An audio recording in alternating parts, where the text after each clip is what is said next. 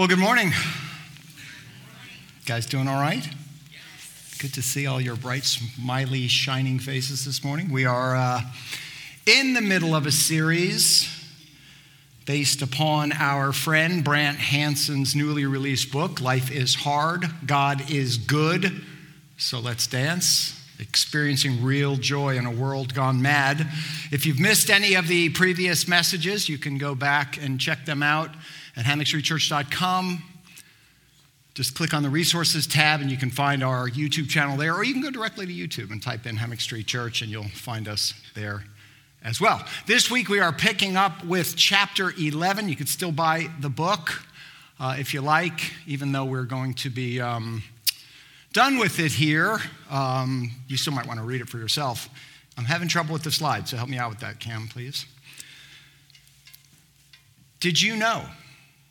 Well, you know what? Let me do this. Let me pray first and then we'll get started. God, thank you so much for gathering us together here today. Thank you for this time of community, this time of ecclesia, this time of celebration as we sing praises to you, as we enjoy being among the body of Christ, as we get to know your word a little better and get to understand it better uh, through what Brant has given us. God, we love you, we thank you, and we praise you in Jesus' name. Amen. All right, chapter 11. He's calling this party practice because God Himself is joyful. God Himself is a God of joy. Did you know this? Did you know that Jesus Himself described heaven as a party place? Did you know that? Did you know that? Take a look at Luke chapter 15, verse 7. There will be more rejoicing in heaven over one sinner who repents than over 99 righteous person who it says do not need to repent. I want you to understand what that means. It means who don't think they need to repent. Okay, there's a difference. That's, that's what that is. It's, it's a way of describing self righteousness. So here's what that means. Brant opened this chapter by suggesting that we Jesus followers need to learn how to party properly. Because I don't know about you guys, but sometimes for me, having fun at a party does not come easily. Before I was a Jesus follower, I was always more anxious at a party than I was joyful. Whenever I had to go to some kind of party, some kind of gathering, some kind of event, I would always worry about, oh my gosh, who's going to be there? Oh no, who's going to be there? Are, am I wearing the right clothes? Are my clothes cool enough? They never have been. I want you to know. Will everybody like me? Will people laugh at my jokes? You guys are really good about that. Thank you. Will I make a fool of myself if I'm doing a good job? Yes. What if there are drugs at the party? I remember being a kid going, oh no, what if there are drugs there? What if there's too much alcohol? What if somebody starts a fight? These are the things that were going through my mind as a kid when we go to these parties. And to be honest, I usually preferred to avoid the whole scene altogether and stay home. But as Brant pointed out in this chapter, Jesus said that we need to be more like children. We need to be more childlike if we want to avail ourselves of the joy of the kingdom of heaven. Directly from Jesus in Matthew chapter 19, Jesus said, Let the little children come to me and do not hinder them. And this is the important part for the kingdom of heaven belongs to such as these.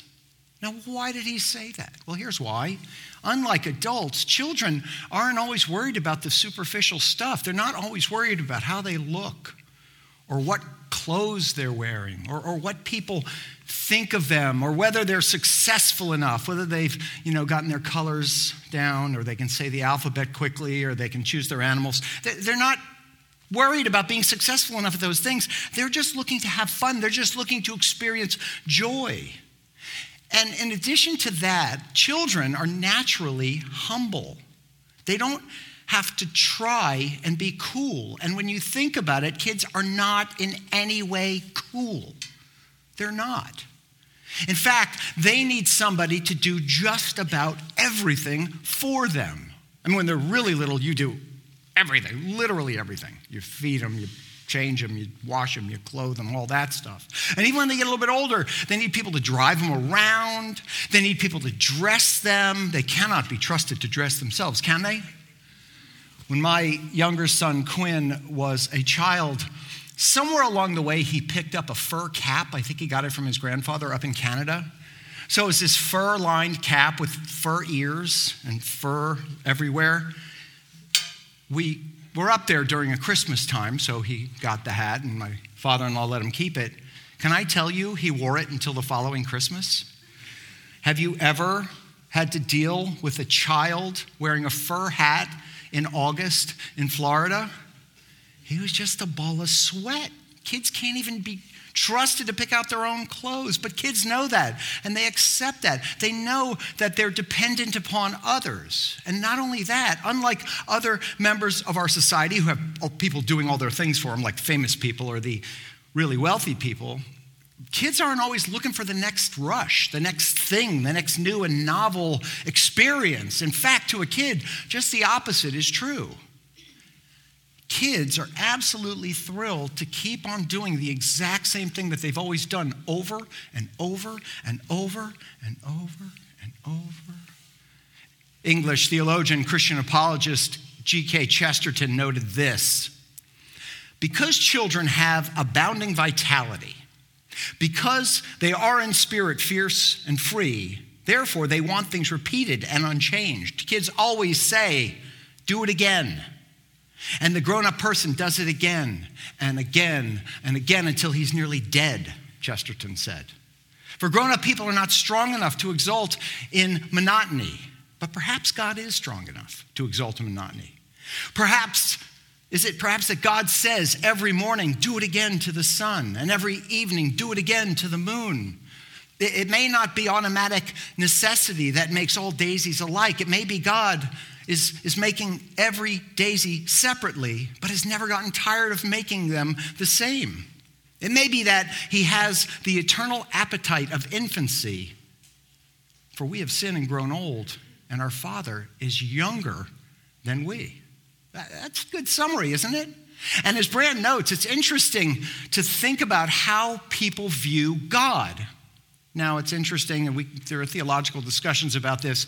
Is it proper to think about what God looks like? Proper to think about how to view God? But I have spoken with so many people in the decades that I've been working with people in ministry. I've spoken to so many people who see God as this big, old, stern senior citizen in the sky.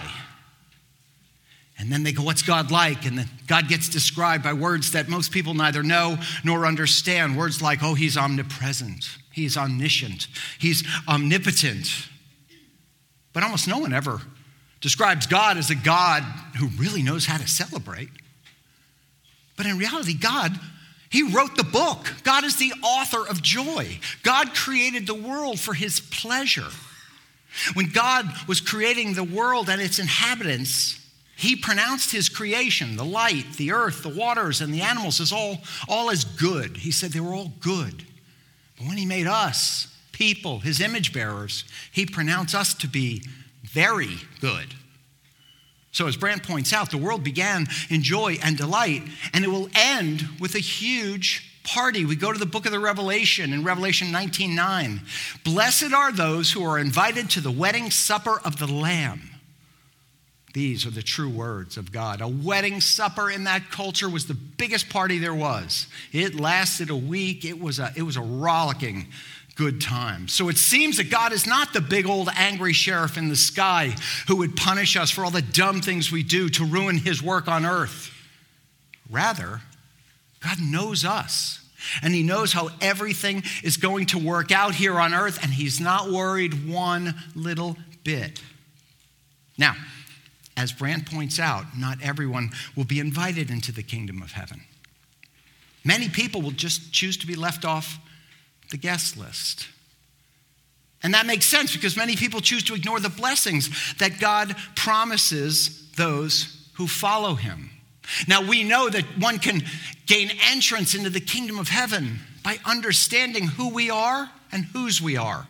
Who we are, we're born into this world, we come into the world broken. We come into the world separated from God. We come into the world with a sin nature. Remember what sin means? Sin means there's a standard of perfection and you missed it. It's an archery term. There's a bullseye and you missed it. Sin is there's a standard of perfection that God gives us, that God wishes for us to all attain so our life would be ultimate and, and abundant as He gave us this life. But we miss the standard. We all miss it. We all fall short of the glory of God.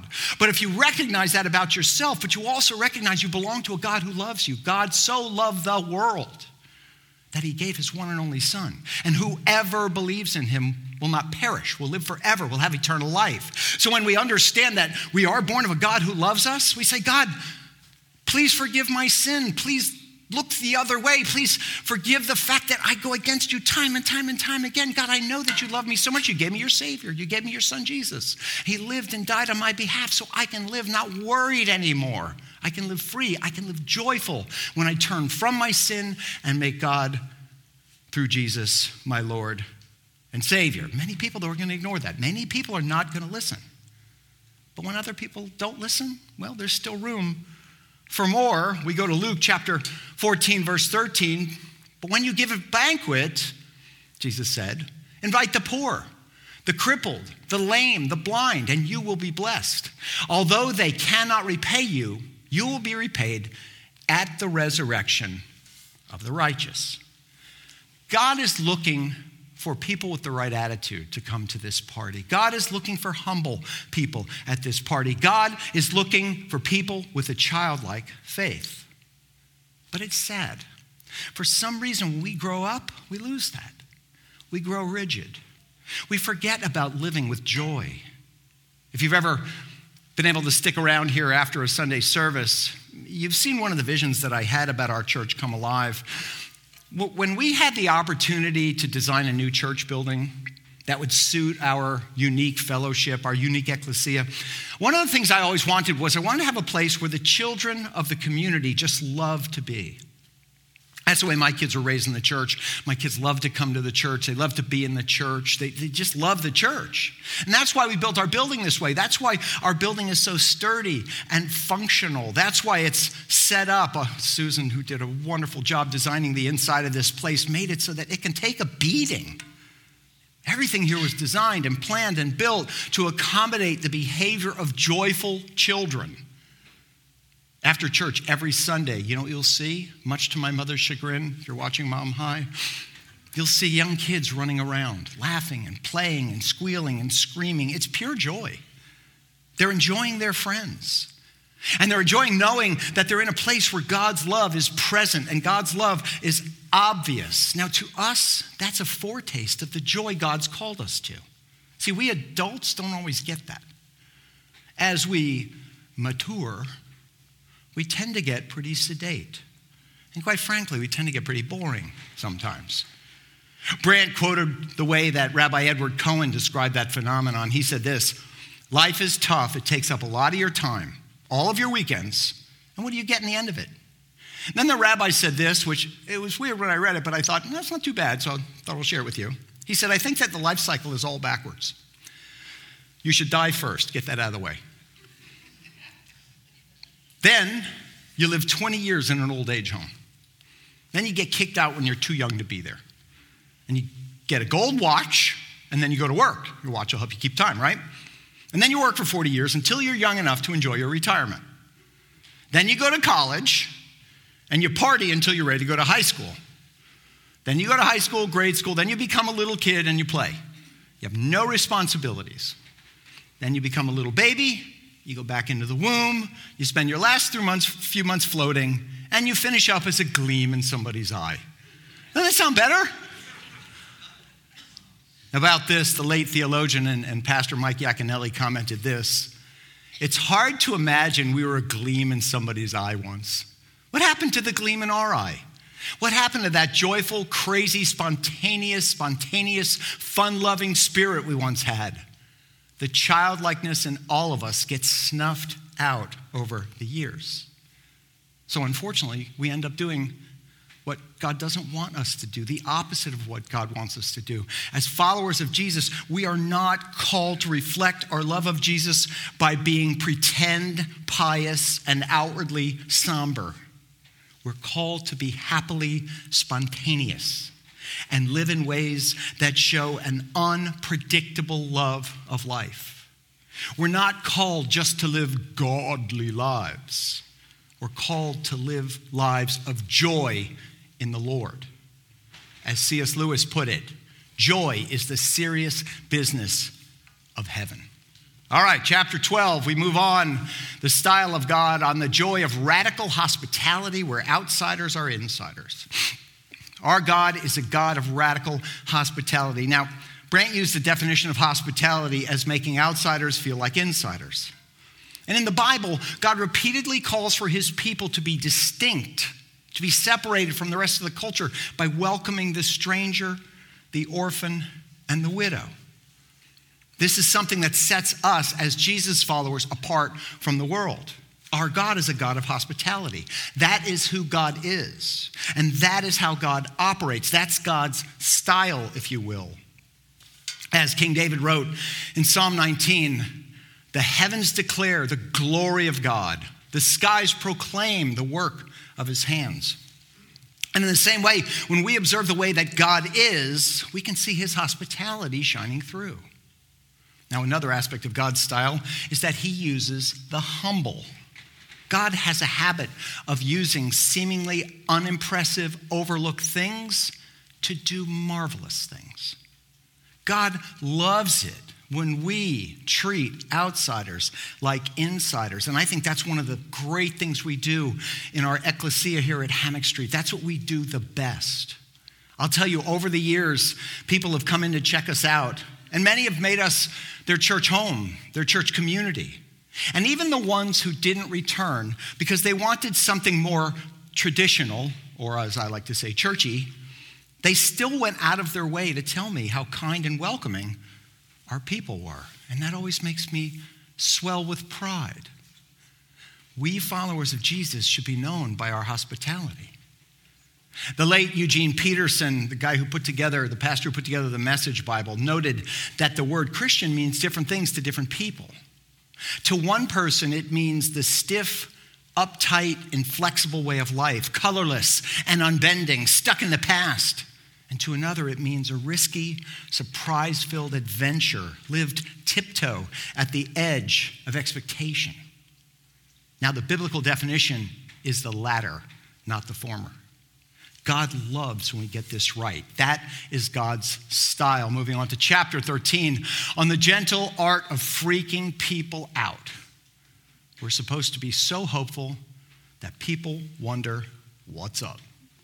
Now, in this chapter, Brant started with a question. He said, Based on whatever knowledge you have of Jesus, if you could choose only one word to describe him, what word would you choose? The theologian Dallas Willard chose the word relaxed. Now, quite candidly, that's not the word I would have chosen, but it does make sense. Jesus doesn't really seem anxious, does he? You've never read anything in the scripture that showed Jesus being anxious. He's not hurried. He's not out of control. He's always in the moment. He's not stressing about getting everything done. Come on, fellas, let's go. We got some walking to do. Enough already with your hair, Matthew. It looks fine. Let's go. No. Jesus wasn't stressing that. Jesus wasn't bothered by storms. In fact, Jesus, Jesus took a storm as a time to take a nap. Remember in Mark chapter 4, verse 35, that day when evening came, Jesus said to his disciples, Let us go over to the other side. Verse 36, leaving the crowd behind, they took him along. Just as he was in the boat, there was also other boats with him. Verse 37 And a furious squall, a furious storm came up, and the waves broke over the boat so that it was nearly swamped. And where was Jesus? Jesus is in the back, sleeping on a cushion. And the disciples woke him and said to him, Teacher, don't you care if we drown? Jesus said, Listen, if we believe the things that Jesus believes, we'd be relaxed too. If we knew the things that Jesus knew, we'd be relaxed too. And if we're relaxed when there's a storm raging around us, people are going to notice that. People are going to pay attention. In fact, in our high stress, high tension society, if we are perennially relaxed, people are going to freak out. What's up with that guy? They won't know what to do with it, but they'll certainly be drawn to it.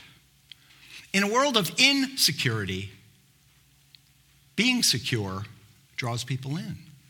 A secure person whose mind isn't cluttered with worry and hurry has the time and the attention to listen intently to others.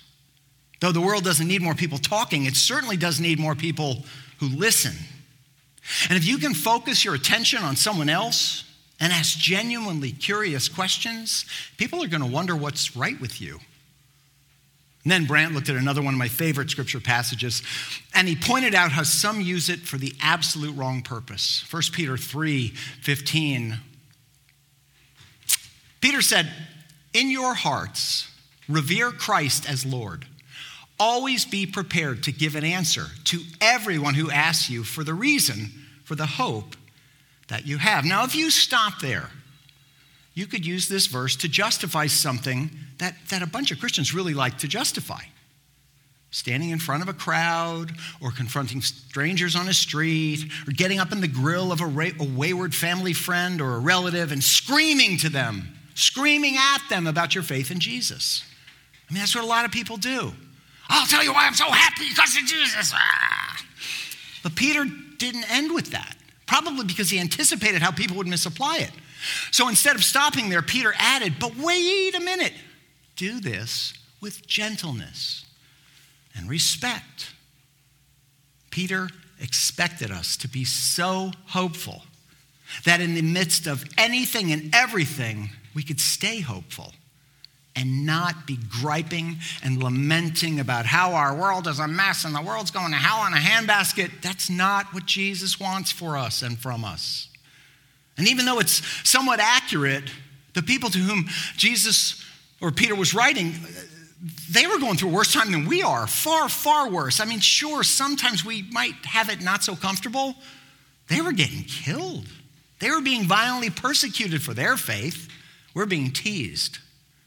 So Peter was saying to them, Yes, people aren't going to like you. Yes, people are going to try and harm you, but don't be afraid. And when they say to you, Why are you not afraid? Why are you so hopeful? Then be ready to tell them about Jesus, but do so gently.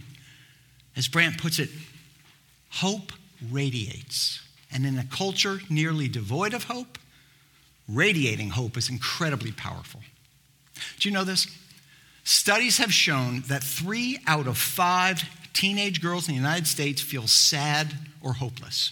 Three out of five, the majority of teenage girls in the United States feel sad or hopeless. That is heartbreaking. And that's why we call what we tend to do on social media doom scrolling. You know, when you're going through, going, oh, this is going to depress me. Mm-hmm. Let's use val- vacation in the Maldives today. We don't call it hope scrolling. Oh, I hope this cheers me up. If you follow the news now, you don't expect to hear anything good. There's a local publication that's called Good News. We go, well, what's that? I don't know.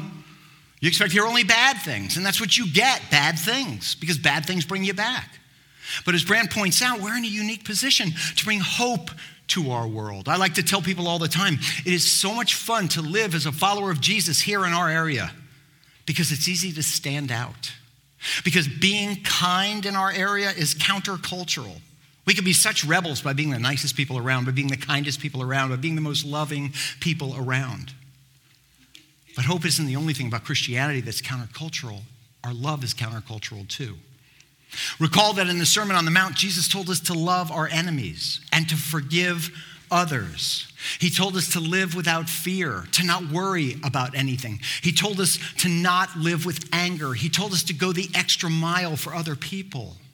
So, how are we doing with all of that? I'm going to suggest we have our moments, but overall, not as well as we could be. But what if we were better at it? Brant asked, wouldn't that be an awesome way to live? Brennan Manning again, he said this if, if indeed we Christ followers lived a life in imitation of Jesus, our witness would be irresistible. If we took nothing but a compassionate attitude toward the world. If we were a counterculture to our nation's lunatic lust for pride of place, power, and possessions, if we preferred to be faithful rather than successful, the walls of indifference to Jesus Christ would crumble. Christians filled with authenticity, commitment, and the generosity of Jesus would be the most spectacular sign in the history of the human race. The call of Jesus is revolution. If we implemented it, we would change the world in a few months. That's heavy, but it's true. And Brant says we can do this. We can do this. We can learn to follow Jesus. We can learn to love our enemies. We can learn to forgive others and live without anger. We can learn to trust God in all things every day. Not only are those things doable, they're things that will make our lives better and make us better at life. They're things that will make our lives more joyful. But sadly, as Brant points out, much of church culture has taught us that the Christian life is about assenting to a list of truths so that we're saved. And then we make it all about studying stuff, studying things, accumulating information, having some God themed experiences. That's not what Jesus told us. That's not what Jesus wants of us. Jesus wants us to follow him. That's way more interesting, way more dangerous, way more unpredictable, and a lot more fun as well. Spiritual growth is not about sucking it up and forcing yourself to do the same thing or to stop doing the other thing every day, day after day, forever. Spiritual growth it's about getting involved in an adventure. It's about submitting our lives to God and then allowing God to change us from the inside out, not leaving us the same person that we were, the same negative, unhappy, grouchy, upset, bitter. Think of the words. That's not the way God wants us. Jesus wants to change us from the inside out. Because when that happens, it becomes second nature to us.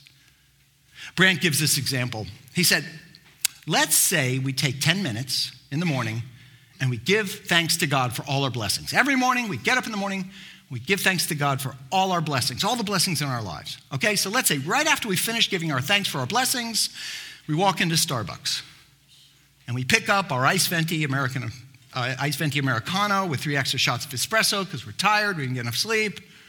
But the barista is moving so slowly that day.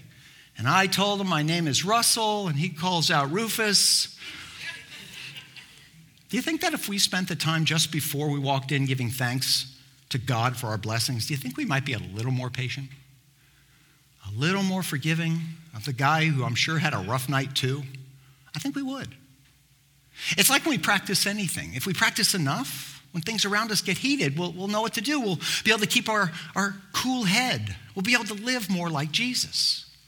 Brant ends the chapter with the story of the time that a kid from his church rear ended his car at a red light. You ever had that happen to you? You had a red light and someone crams into you, or you're, you're, at the, you're in a parking lot, and someone backs into your car. Well, when Brant felt he'd been hit, he jumped out of his car. I have a tendency to jump out of the car like that. My wife tells me I need to stop it because I'm going to get shot, but that's okay. I'm working on it. I am a work in progress. He jumped out of the car to confront the other driver, but when he saw the other driver, it was a kid he knew from church. So instead of yelling, Brant walked over to the kid and they hugged it out. And everybody watching with their phones switched from pic to vid was amazed. That's what it looks like to live more like Jesus.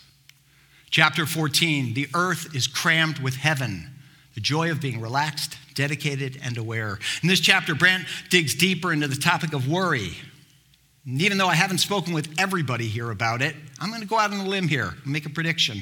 And I'm going to guess that you all worry. How'd I do?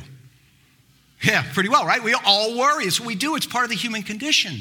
And to be fair, it makes sense. There's a lot to worry about in our world. And as Brant said, some people even worry about the fact that there aren't enough people worrying. They think that if people don't worry, they just don't care. But worrying and caring are not the same thing. You can actually care without worrying. It is possible to be relaxed and to be caring. Think about Jesus. Jesus cares for us more than we can ever know, but he isn't worried about anything ever. Watch what took place at the Last Supper. This is Luke 22. When the hour came, Jesus and his apostles reclined at the table. And he said to them, I have eagerly desired to eat this Passover with you before I suffer. For I tell you, I will not eat it again until it finds fulfillment in the kingdom of God. And then Luke wrote, But the hand of him who is going to betray me is with mine on the table. So, what's happening here? Jesus is having supper with his disciples. It's the Passover dinner. He's instituting the Lord's Supper. But he knows all the while that Judas, who's sitting right there with him, is going to betray him that night. And yet, Jesus is making dinner plans for the future. Oh, minus Judas, of course. He's not invited anymore. But Jesus always kept that big picture in mind. He knew what the end was. Now, relax doesn't mean you're not trying, and peaceful doesn't mean you're bland and boring. Actually, being more focused on the big picture can really help you to navigate through the challenges of today. When the big picture is clear and solid and beautiful, the pressure of the moment just fades away. It's like when you get ready to go on vacation. You can't wait to go on the vacation. You're excited about the vacation, and yes, it's stressful getting ready for it. You gotta pack, don't forget your Q tips, don't forget your toothpaste, all that stuff. It's stressful, but you know, you know what the future holds. The pressure's gonna fade. When my sons were young, we talked a lot about how some of the other kids in school might not have been treating them well. And a lot of times I tried to get them to focus not on whatever challenges they had faced on any particular day, but I tried to get them focused rather on what their future was, the future that was ahead of them. And I told them to focus on the fact that whoever was giving them a hard time would, before they knew it, be out of their lives and have absolutely no power over them. So I said, keep your eyes ahead and prepare yourselves for your grown up lives in which you can choose freely who you want to be around. You don't have to be around people just because, you can be around the people you want. And you won't have to be concerned about anyone who wasn't interested in treating you well. So I said, just keep on doing what you're doing, and you'll get to the next level. And trust that God will do for you what He's going to do for you. And that change of focus and that change of mindset made the day's problems fade into the background. Brant suggested that maybe we're all a little bit like the, little boy in the crowd of thousands who came to see Jesus. You remember him. He, he brought lunch for himself. I'm sure he had his little Roy Rogers lunchbox with some smoked fish in there, a loaf of bread. He didn't concern himself about anybody or anything else. But Jesus took that and fed a crowd of thousands with it, and there were leftovers. There's no way that boy would have ever thought that to be possible. He just brought what he brought, and then he watched what God did with it. Then there was the time that Jesus raised his friend Lazarus from the dead. And right before he raised Lazarus from the dead, Jesus told some people, I don't know if you ever noticed this, Jesus told somebody else, take away the stone. Why did Jesus need somebody to take away the stone? I thought he's God. He could do it himself, right? Of course he could. But he told other people to do it, which illustrates something about Jesus.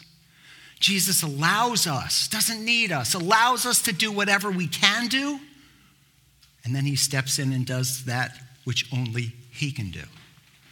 And about this, Brant writes, we get to be part of something the world has never seen before, part of something wonderful, but we can relax about the outcomes. The outcomes aren't on us. We don't have to do what we can't do. And the things that God has called us to do that we can, we do. We shouldn't worry about anything at all.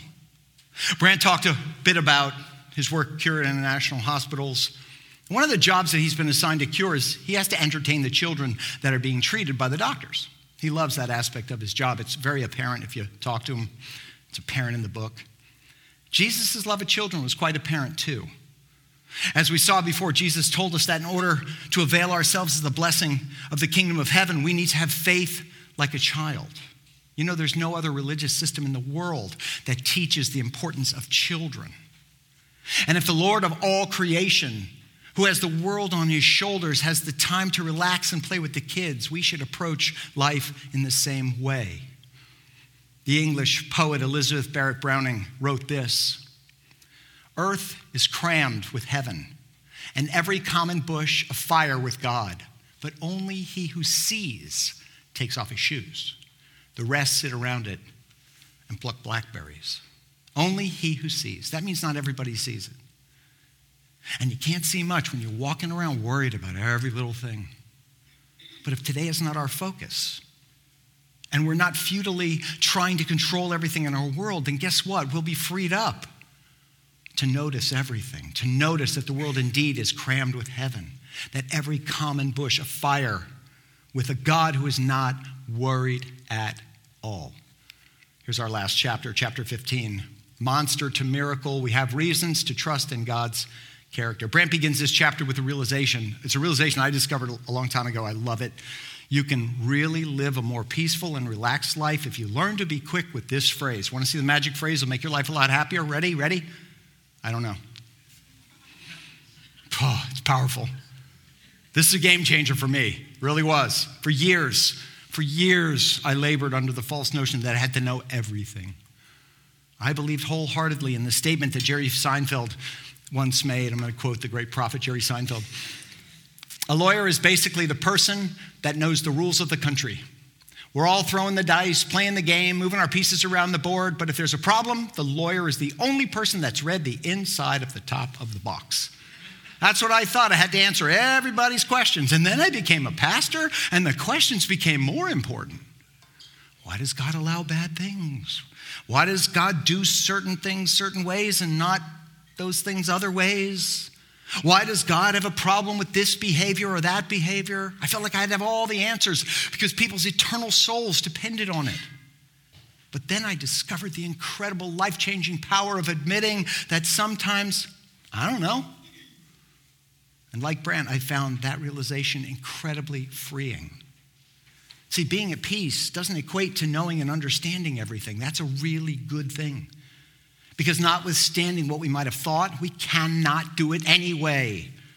And when we realize that we simply don't have all the answers about how everything in the world works, we're freed up to trust in the character of God. And as Brant said, this is what faith is having confidence in God's character and capability, knowing that one day your loyalty to God will be vindicated. And as Brant's friend noticed, noted, as Christians, we can deliberately choose to continue to be confident in God's character and capability in spite of unjust circumstances and painful challenges that provoke us to question and doubt. Now, I'll tell you, in every difficult or tragic situation in my life or in the lives of the people close to me, God has shown me that He is always there and He continues to let beauty shine through. Now, to illustrate this point, Brant tells the story of his friend Ben. Ben is a neurosurgeon, a brain surgeon, who wanted to serve as a missionary doctor and serve the poor somewhere in the world, but he had a problem. You see, he applied to all these Christian missionary organizations, but they wouldn't send him. Why not? Here's why Ben has six children. But one of his children, Sarah, was born with a condition called elephantiasis. Her condition caused her appearance to be greatly disfigured, and the Christian organizations told Ben, I'm sorry, we can't send you because your daughter's appearance will make the local people believe that your family is cursed and they won't want to come close to you. You won't be able to help them. But then Ben met the people at Cure. And through Cure, Ben and his family headed off to Uganda to start a hospital.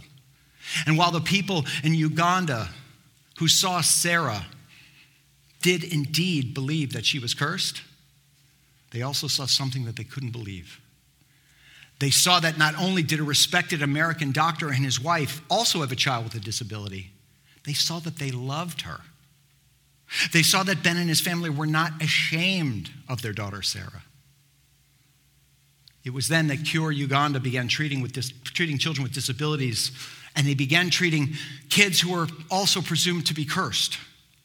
They were the shame of their families, but the surgeon himself modeled God's love for them. And by doing this, the parents saw that they didn't need to feel shame any longer. They could bring their little ones to the hospital and experience a completely different kind of love. Ben and his family lasted in Uganda, stayed in Uganda for 12 years. During that time, he discovered a treatment for hydrocephalus, that's having, they used to call water on the brain, that would save the lives of countless other children, both in Uganda and around the world. So think of it. Because of God's work through Sarah's disability, children who were once regarded as monsters have become miracles to their families and their communities. Jesus' ministry set the stage for this miracle. In John 9, as Jesus and his disciples were walking along, they noticed a man who had been born blind, and the disciples started asking questions that, was born, that were born out of the commonly held belief of their day. They said, Rabbi, who sinned, this man or his parents, that he was born blind? In other words, God must be punishing him because he was born blind. And Jesus' answer probably shocked all of them, shocked everyone who heard it. He said, Neither this man nor his parents sinned, but this happened so that the works of God might be displayed in him. God turns monsters into miracles so that the world can see God at work through them.